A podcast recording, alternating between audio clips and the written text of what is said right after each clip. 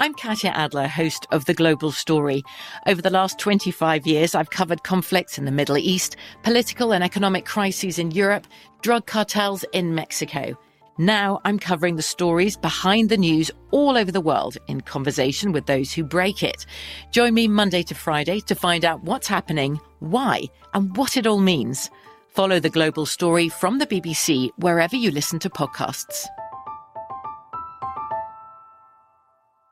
Xfinity has free premium networks for everyone this month, no matter what kind of entertainment you love. Addicted to true crime? Catch killer cases and more spine-tingling shows on A&E Crime Central. Crave adventure? Explore Asian action movies on Hi-YAH. Searching for something extreme? Check out skating, snowboarding, and more on Fuel TV Plus, the global home of action sports. And find crowd-pleasing bops on iHeartRadio's Hit Nation playlist. There's new free shows and movies to love every week. Say free this week in your Xfinity voice remote. When you buy Kroger brand products, you feel like you're winning. That's because they offer proven quality at lower than low prices. In fact, we guarantee that you and your family will love how Kroger brand products taste, or you get your money back. So next time you're shopping for the family, look for delicious Kroger brand products because they'll make you all feel like you're winning. Shop now, in store, or online. Kroger, fresh for everyone.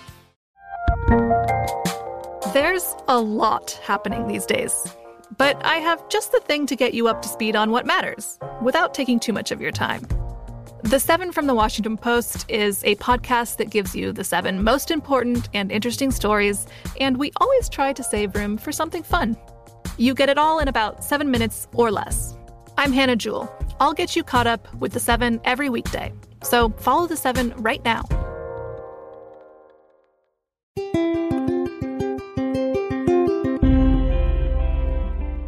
On this episode of Newt's World, the Vikings, those mythic, larger than life Scandinavians who left their homeland in search of opportunity and would reshape Europe and the United States. In his new book, The Viking Heart How Scandinavians Conquered the World, Arthur Herman tells a compelling historical narrative with cutting edge archaeological discoveries and DNA research to trace the epic story of this remarkable and truly diverse people. And he shows how the Scandinavian experience has universal meaning and how we can still be inspired by their spirit and strength of community today. So I'm really pleased to welcome my guest, Arthur Herman. He is a senior fellow at the Hudson Institute and author of nine books, including the New York Times bestseller How the Scots Invented the Modern World and Gandhi and Churchill, a finalist for the Pulitzer Prize.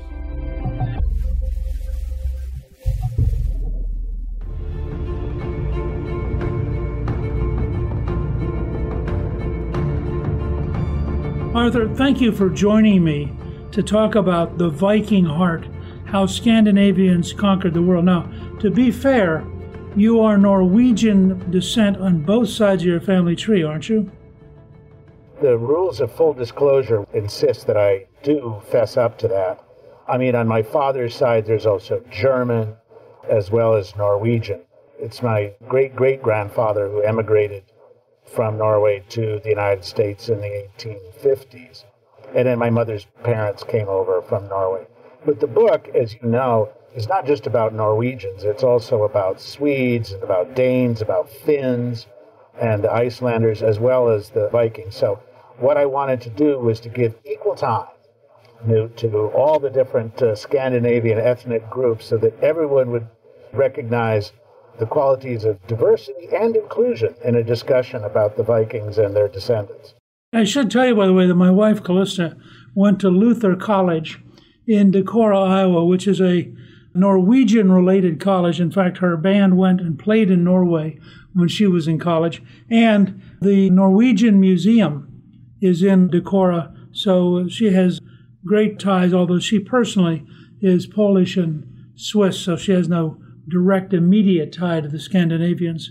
But, you know, when you talk about it and you weave them all together, they become a fascinating cultural pattern. And I'm curious, what inspired you not just to write about Norway, but to write about the concept of the Viking heart?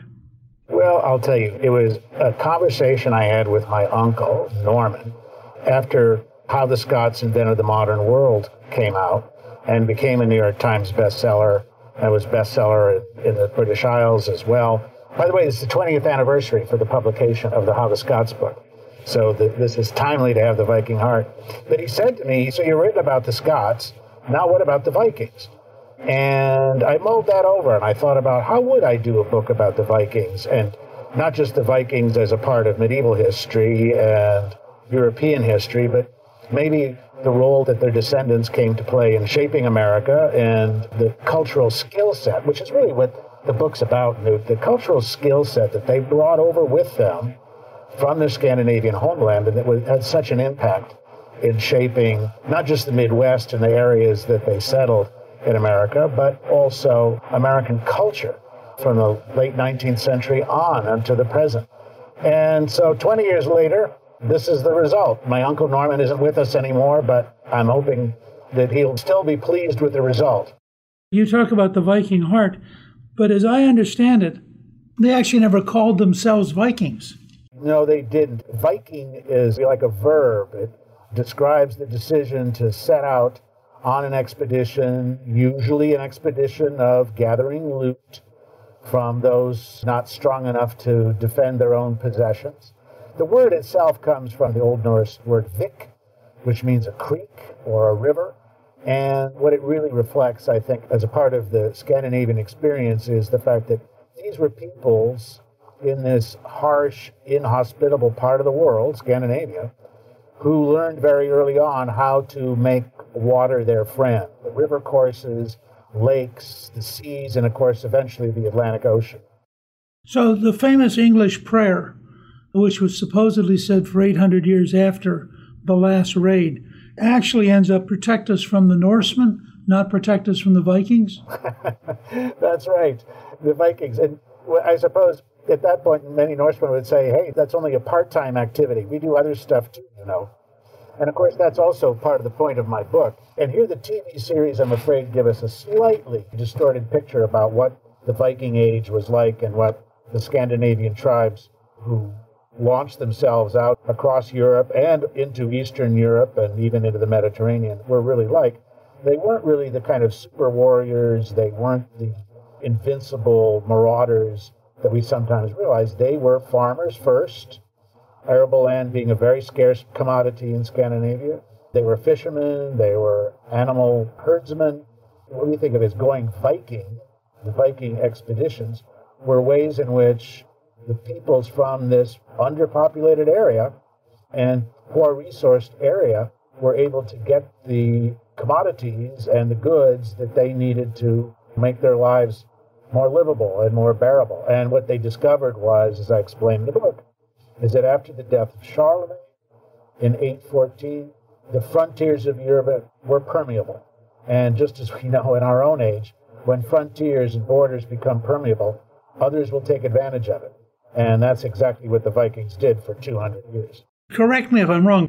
If you look at a map, they both come around to the west into the Mediterranean past Gibraltar and end up in Constantinople. And they come around from the east and come down the river system through Russia and end up in Constantinople. I mean, for a bunch of farmers, their reach is astonishing. It is amazing, isn't it? And you have to realize, too, that these are for those who are engaged in these expeditions. These are, in many cases, ventures totally into the unknown. You know, they simply trust their nautical skill, trust their boatload of friends and family that are going with them, and they set out to see what can be found. If not loot, then the possibility of trade, and then ultimately land for settlement. By and large, the division of labor runs like this. What happens is the Norwegians and the Danes tend to swing west using the North Sea, expand out to the British Isles, and then, of course, eventually across the Atlantic, but also down along the coast of France and Spain and into the Mediterranean. The Swedes are the ones who really target the Baltic region and then use the river networks in Eastern Europe and Russia to get down to the Black Sea and then opening up the markets and the routes for trade with the more advanced civilizations of Byzantium and then of Islam. In fact, really, Islam, I don't think, would have been able to really sustain its golden age if the Vikings weren't there supplying the thing that the Muslim rulers and the caliphs most needed, which was human labor through the slave trade. And that's mostly because the Vikings are bringing them slaves, right? The Vikings aren't becoming slaves. No, although, of course, in the case of the Byzantine emperors, Viking mercenaries will become their most trusted bodyguards, the Varangian Guard, as it's called. And they will be ones that will be entrusted with the physical security and political stability for Byzantine emperors when they feel that their throne is, should we say, on shaky ground and threats come from inside as well as outside their empire. But yes, it's a story of 200 years of almost incredible rapid expansion, all made possible by the nautical technology that they have, the longships, and then also their amazing ability to conduct what we would call today expeditionary warfare, landing where they're least expected, taking on enemies and running and, and grabbing what they need or doing business that they need, and then disappearing before the authorities can get organized to try and defend their territory. You know, I notice you talk about the Norwegians and Danes going west, the Swedes going east and southeast. Well, what about the Finns? You mentioned the Finns earlier, which, frankly, given their linguistic background, surprised me. I wouldn't have thought of them as part of the Viking heart. I think they are actually, Newt because what we come to realize is is that a lot of these Viking expeditions you set off with who you can find who's willing to go and set out on these expeditions. So it wasn't unusual for Viking expeditions by the Danes and Norwegians to pick up British adventurers. Scots, we know, went for the first voyage across the Atlantic uh, to North America. And for the Swedes, being in close proximity to the Finns, although they are ethnically and also linguistically distinct, the two countries have a very, very close relationship all the way through to the modern era. So it's not surprising that when you have a boatload of Swedish adventurers setting out down the Dnieper or founding Kiev, which was a key Viking capital, as a matter of fact, in the 9th and 10th centuries, it's not surprising that you would find Finns accompanying them and Finns being part of the marauding party, part of the trading network that they're going to set up. And of course, Finland also too had a lot of resources, forestry, the kinds of animal skins that were important commodities for trading for these Nordic adventurers as well. Did you get a similar relationship with Estonia, Latvia, and Lithuania, or are they really oriented in a totally different way? the relationship tends to be a lot more hostile over the course of the centuries, really. And there you find that it's more conflict and conquest, especially in the later era, the post Viking Age, when the kingdoms that emerged from the Viking Age in Scandinavia, both Denmark and also Sweden, do their best to carve out their own empires along the Baltic coast and are in conflict with Estonians and Latvians, but also the Poles, of course, and then eventually the Russians. In your model, the real age of Viking dominance is what, 800 to about 1,000? Till about 1,000. I think historians usually mark the end of the Viking Age. It was 1066. 1066, when two decisive battles take place in England. The first in the north, which is the Battle of Stamford Bridge, the other, the Battle of Hastings in the south of England. I describe them both in The Viking Heart and how they arose. The Battle of Hastings, of course, is the more famous one because William the Conqueror, a Norman, a descendant of the Vikings, uses the battle to take the throne of England and defeat King Harold and the Anglo Saxons. But Harold scores almost as significant and important a victory over the last great Viking king, who was also named Harold, Harold of Norway, at the Battle of Stamford Bridge. And the Battle of Stamford Bridge really brings an end to the heyday of Viking kings, of Viking chieftains. And I think we can really say from that point on, the story of Scandinavia becomes part of the rest of Europe, as opposed to separate from or outliers from the mainstream of Western and European civilization. But of course, the other big change that comes, as I describe it in the book, the other big change that that marks an end to the Viking Age is the coming of Christianity.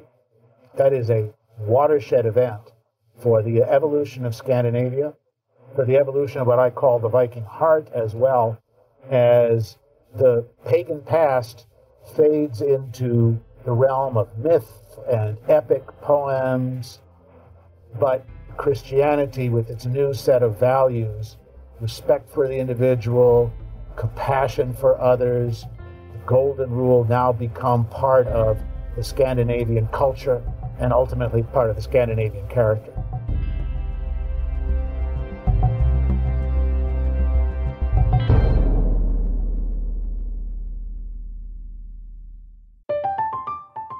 I'm Katya Adler, host of The Global Story. Over the last 25 years, I've covered conflicts in the Middle East, political and economic crises in Europe, drug cartels in Mexico. Now I'm covering the stories behind the news all over the world in conversation with those who break it.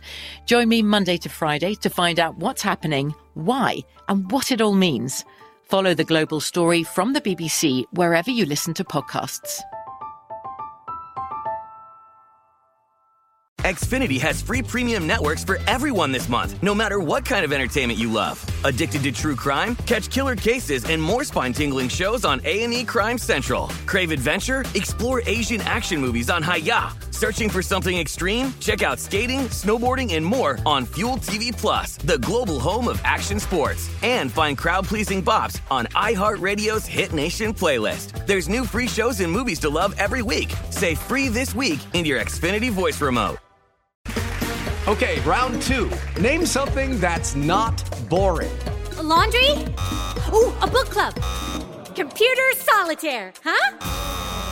Ah, oh, sorry, we were looking for Chumba Casino. That's right. ChumbaCasino.com has over 100 casino style games. Join today and play for free for your chance to redeem some serious prizes. ChumbaCasino.com. No purchase necessary. Full prohibited by law. 18 plus terms and conditions apply. See website for details. There's a lot happening these days. But I have just the thing to get you up to speed on what matters without taking too much of your time. The Seven from the Washington Post is a podcast that gives you the seven most important and interesting stories, and we always try to save room for something fun. You get it all in about seven minutes or less. I'm Hannah Jewell. I'll get you caught up with the seven every weekday. So follow the seven right now.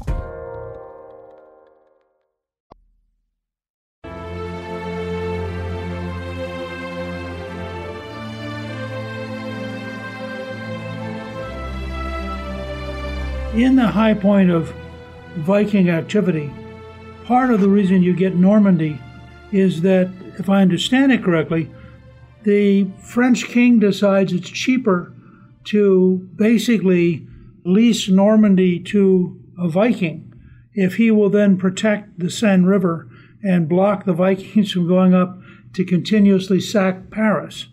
You got it exactly right.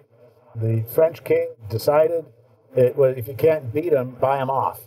And that's exactly what he did with the Viking chieftain Rolf. In France, uh, Norman history is known, known as Rollo, but his real Norse name was Rolf.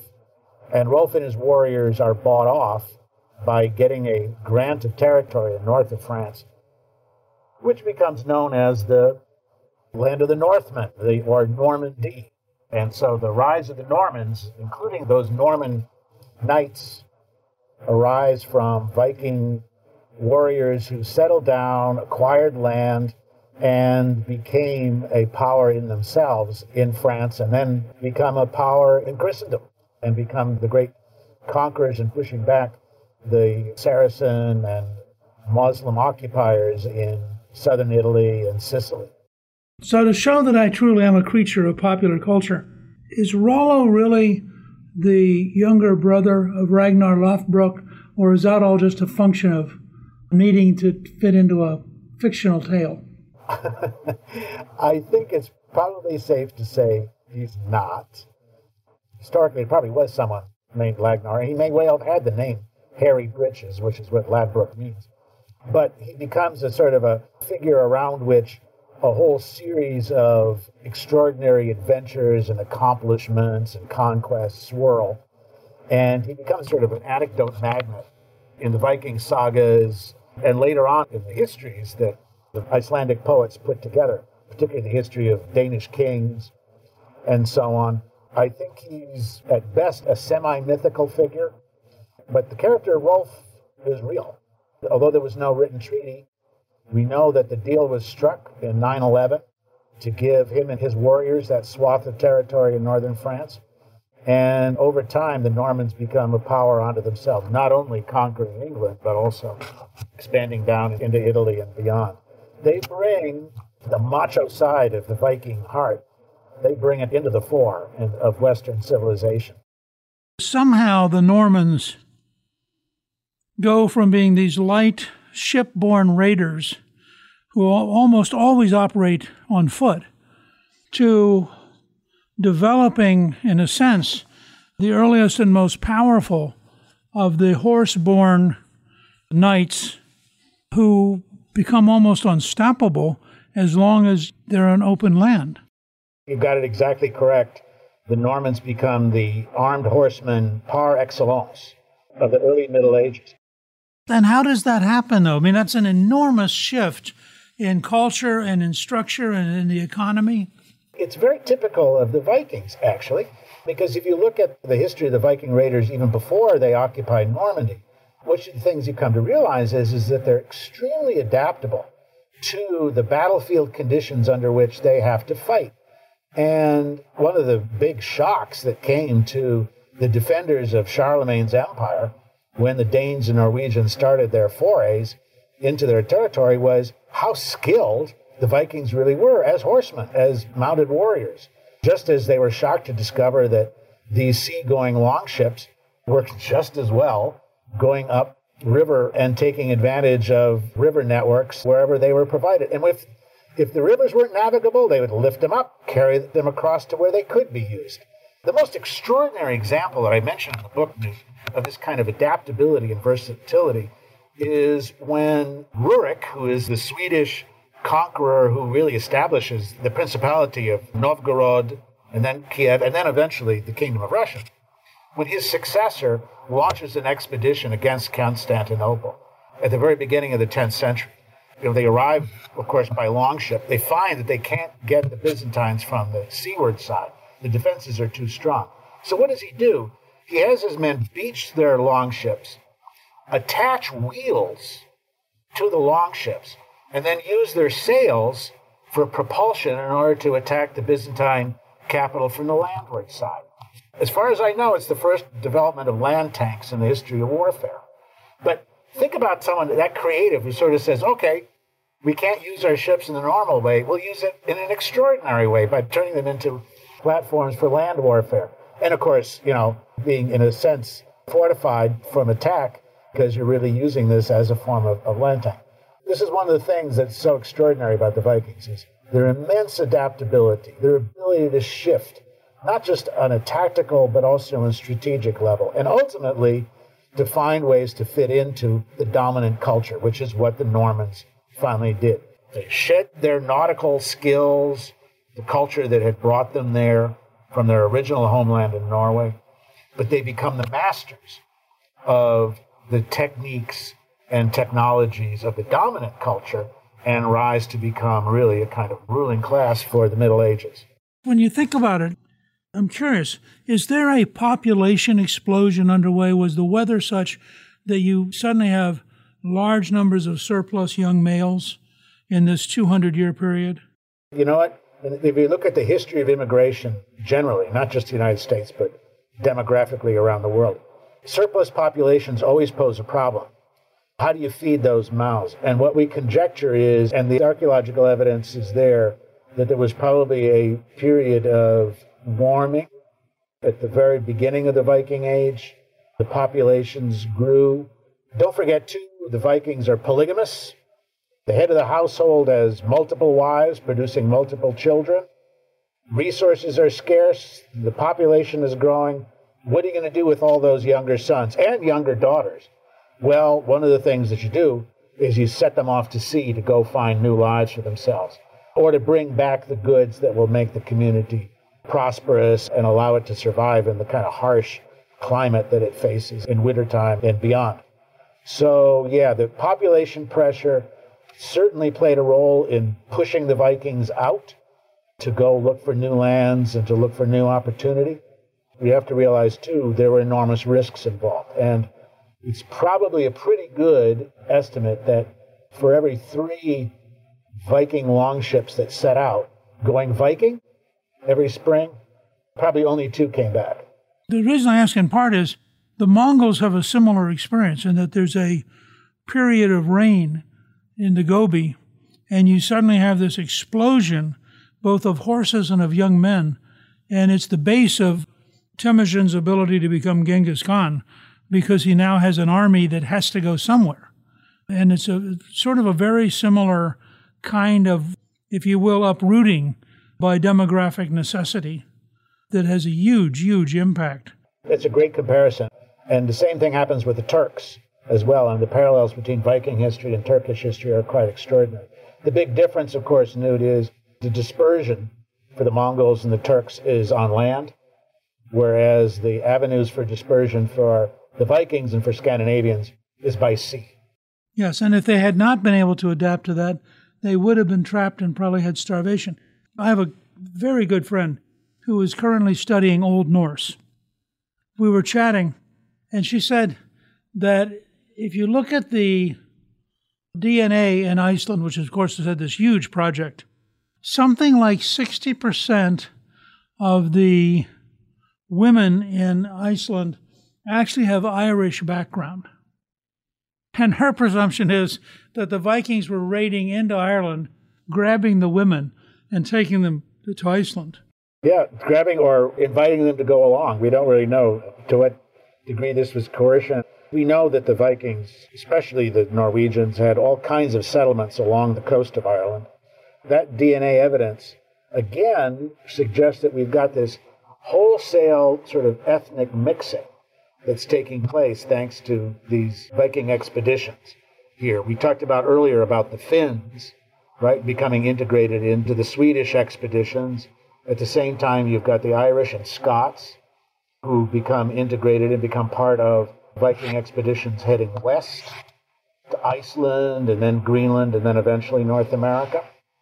And we also have, too, the Vikings themselves settling in the British Isles, especially in northern England, where, in effect, as I point out in the book, at one point, something close to two thirds of the Kingdom of England is Danish territory, with its own laws, its own language, and its own population, who are hard to trace DNA wise, Newt, because the DNA between Anglo Saxon and Norwegian Scandinavian is so close because, of course, the Angles and Saxons originally came over from Scandinavia, that it's really tough to draw the line about who is really a descendant of Vikings, descendant of, of, of an Anglo Saxon conquerors from 400 years earlier. You know, it's really an interesting rewrite of English history to think about the notion that this island, which since 1066 has prided itself on not being invaded. In fact, for the previous thousand years, just had wave after wave after wave of people. It is an extraordinary thing. And of course, even after 1066, the threat of invasion continues to haunt the British Isles from that point on, from the Spanish to the Germans. It's an easy pickings for an invader. And until the English were strong enough to be able to defend themselves, they were going to find themselves to be the prey for whoever it is could find a safe landing on the coast and then work their way inward.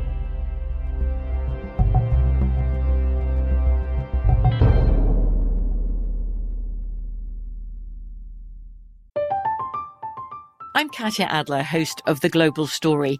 Over the last 25 years, I've covered conflicts in the Middle East, political and economic crises in Europe, drug cartels in Mexico. Now I'm covering the stories behind the news all over the world in conversation with those who break it. Join me Monday to Friday to find out what's happening, why, and what it all means. Follow the global story from the BBC wherever you listen to podcasts. Xfinity has free premium networks for everyone this month, no matter what kind of entertainment you love. Addicted to true crime? Catch killer cases and more spine-tingling shows on A&E Crime Central. Crave adventure? Explore Asian action movies on Hi-YAH. Searching for something extreme? Check out skating, snowboarding, and more on Fuel TV Plus, the global home of action sports. And find crowd-pleasing bops on iHeartRadio's Hit Nation playlist. There's new free shows and movies to love every week. Say free this week in your Xfinity voice remote. Judy was boring. Hello. Then Judy discovered ChumbaCasino.com. It's my little escape. Now Judy's the life of the party. Oh, baby, Mama's bringing home the bacon. Whoa, take it easy, Judy. The Chumba life is for everybody. So go to ChumbaCasino.com and play over 100 casino style games. Join today and play for free for your chance to redeem some serious prizes. ChumbaCasino.com. No purchase necessary. Void where prohibited by law. 18 plus terms and conditions apply. See website for details. The best conversations I have with my colleagues are the ones that happen when no one is looking, when we're not 100% sure yet what to write. Hopefully, having conversations like this can help you figure out your own point of view. That's kind of our job as Washington Post opinions columnists. I'm Charles Lane, Deputy Opinion Editor. And I'm Amanda Ripley, a contributing columnist. We're going to bring you into these conversations on a new podcast called Impromptu. Follow Impromptu now, wherever you listen.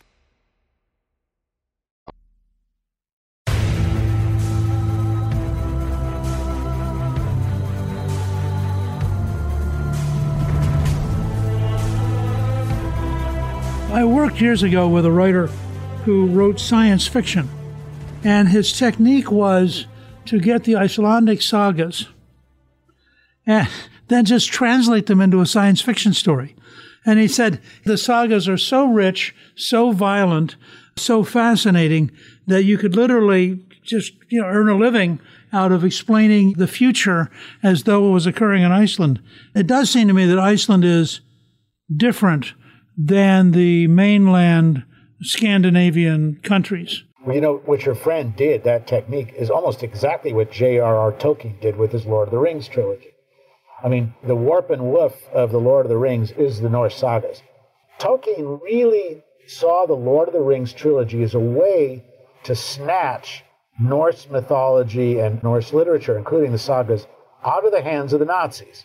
Because the Nazis had used it and mobilized that mythology as part of a racist ideology, that this was about the Aryan race and that this was about pure Nordic stock and the achievements that they had brought about. Tolkien saw that as insidious, he saw it as historically wrong, and he wanted The Lord of the Rings to be a way in which he could recapture the real majesty of these works. But Iceland is isolated. It becomes a kind of a greenhouse in which older Viking customs and stories are able to be preserved without being swept up and dispersed into the mainstream of medieval civilization. And it's a tightly knit community as well. And if you go through the Icelandic sagas, which are extraordinary works of literature, I think, probably the only really readable medieval literature that there is for modern readers, what you come to realize is it's really about the families and about the quarrels and the feuds and the lives that those families and clans lived on that very barren and exposed island in the middle of the Atlantic. Iceland comes across as a family centric rather than national system. I think that's a very acute judgment. And it's what made their democracy work, you know. I think their National Assembly lays claim, I think justifiably, to be the oldest democracy in the world. And I don't think that kind of participatory system could work as well as it does and as long as it has if there hadn't been a strong sense of family based, or we could say clan based community that held Icelanders together, wherever they came from, whether they were of Irish descent or Scots or Norwegians, it didn't matter. You were part of this community. And the community holds together is what makes it possible to survive in a place like that, and in a landscape like that, in an isolation like that. And that's all reflected in those Icelandic sagas as well. With all the technologies of the modern world, is it your sense that the Icelanders are still largely a clan based system? I would say that it's still very much an insider's game, let's put it that way. And I think they take great pride in being distinct even from the other Scandinavian societies and cultures. And given the small population, It's one in which you have the ability to maintain personal contacts, persist over time, and reach back into history, right? I mean, it's a population of less than half a million people compared to uh, Sweden's 10 million. I get the sense, too, that they were poor enough that they weren't particularly worth raiding. I think that's also part of it as well. But they were part of a trading network that reached out across the other side of the North Atlantic to the west to the earliest Viking settlements that we know about there in Newfoundland, but also to Greenland. There was a triangular trading network Greenland, Iceland, back to the British Isles, and then to Norway that Iceland was very much a part of. It has commodities that were in demand, and that's how the Icelanders keep themselves going. Why did that trading network not extend to Native Americans? We don't really know to what extent it did. I mean, there are goods that turn up in grave sites in Greenland as well as Norway, which must have come from Native American sources, crafts, and so on. But my own guess is, is that as the Viking Age waned, and as the focus for the Norsemen really became less on breaking out from Western civilization, from European civilization, and becoming integrated it, they lost interest in what was happening further to the west. And they'll leave it to the likes of Christopher Columbus 400 years later to think about what is it that really lies out there on the other side of the coast of Portugal and Spain. With their extraordinary mobility, they must have had this sense of the margins of the world. They don't really go down the African coast. They're really sort of drawn back again and again to places that are already civilized. I think it's a good point, and I think part of it is because that's where the money can be made and where land can be, you know, easily obtained, whether it's in northern England or Ireland or Normandy or in the heart of what's today Ukraine, around Kiev. In the case of the Viking, you look at Viking myth, right? The cosmology of the Norse myth is very much divided into the known and the unknown that the known is the world that surrounds the gods and men. It's familiar, but all around them is this realm of the unknown. And the unknown is not a place which is a forbidden zone or taboo in any kind of way. It's where you venture out and have interactions with people you've never dealt with before. So there was always a sense of what is familiar and what is unfamiliar. These are permeable boundaries. And I don't think you would see the Vikings engage in these kinds of far reaching, far flung expeditions if there hadn't been the sense that what lies beyond the horizon isn't something terrible, isn't something to dread, but something to go out and meet and to find, if not new loot, maybe even a new life for yourself and your family. And, and that's one of the primary drivers, I think, for what I call the Viking heart, is that willingness to go out beyond the horizon to venture and to take on the unknown. So, when you look at Normandy or Ukraine, to what extent are they a thin layer of governing on top of a pre existing native population? I think that that's almost certainly true, particularly true in the, in, the, in, in Ukraine or in the, kingdom of the Rus, as they were called, the Rus being the descendants of the Swedish the men who row is what the term comes from. Again, a tribute to their nautical skills. And we know in the case of the Rus that they very quickly adopt the culture, the dress, and the language of the Slavic peoples around them. What they leave behind is really more in the realm of, let's say, archaeology, as opposed to a long standing cultural legacy. You could argue something is similar with Normandy, in which the main mark that they leave is probably place names across northern France.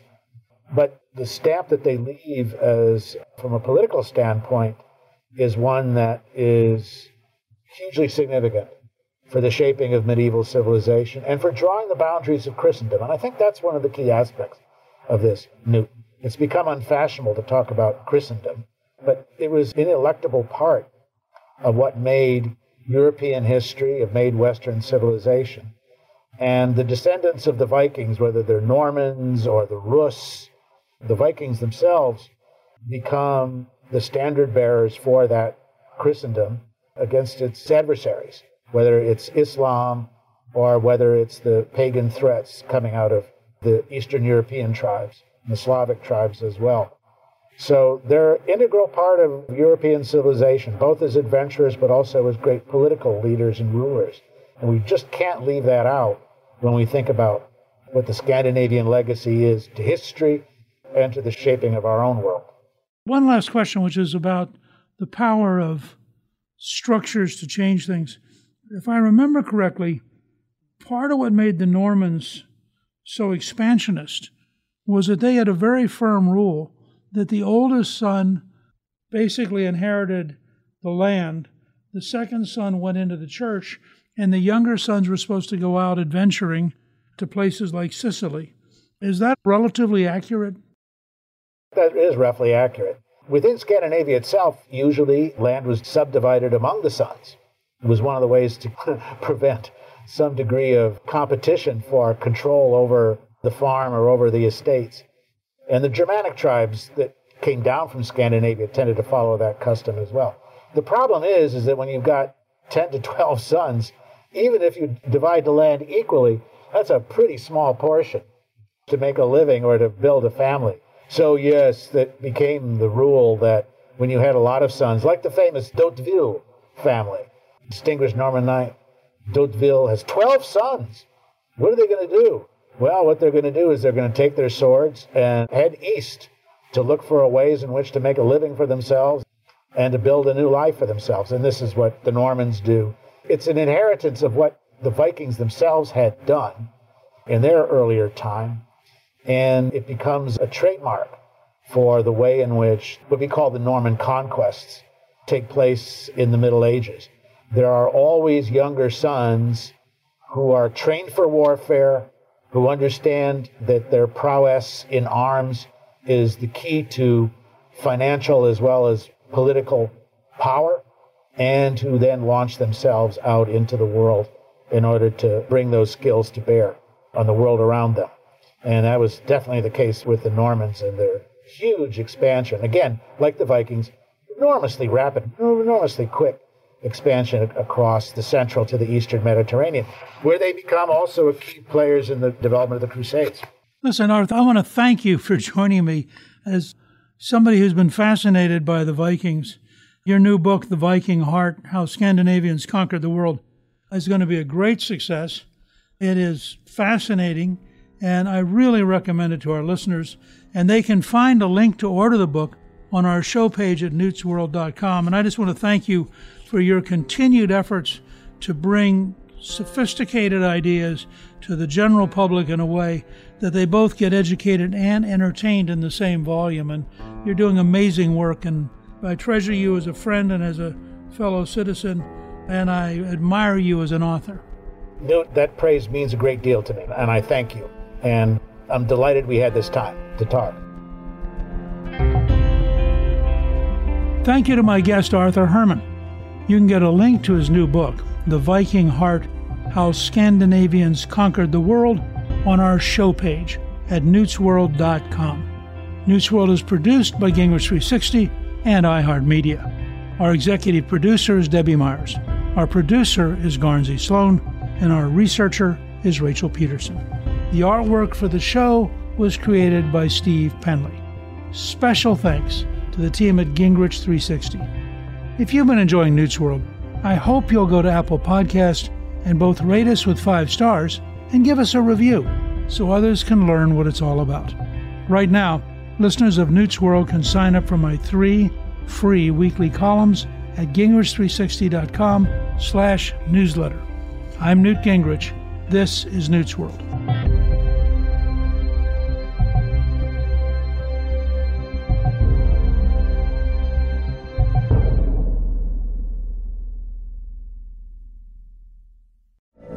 From BBC Radio 4, Britain's biggest paranormal podcast is going on a road trip. I thought in that moment, oh my God, we've summoned something from this board. This is Uncanny USA. He says, Somebody's in the house, and I screamed. Listen to Uncanny USA wherever you get your BBC podcasts, if you dare.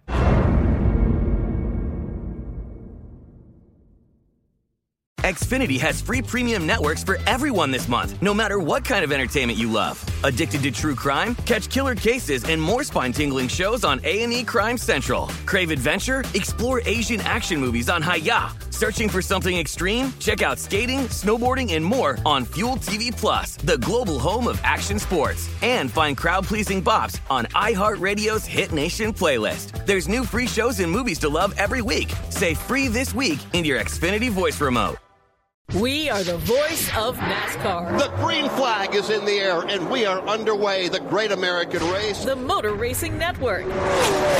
NASCAR Cup, Xfinity, and Craftsman Truck Series Racing live on your hometown radio station and MRN or NASCAR.com. Martinsville, Talladega, the Chicago Street Course. We have the side by side action and last lap passes for the win. Photo finishes. Ryan Blaney will win. The voice of NASCAR, the Motor Racing Network work. Xumo Play is your destination for endless entertainment. With a diverse lineup of 350 plus live channels, movies, and full TV series, you'll easily find something to watch right away. And the best part? It's all free. Love music? Get lost in the 90s with iHeart 90s, dance away with hip hop beats, and more on the iHeartRadio music channels. No logins, no signups, no accounts, no hassle. So what are you waiting for? Start streaming at play.xumo.com or download from the app and Google Play stores today. All you can stream with Xumo Play.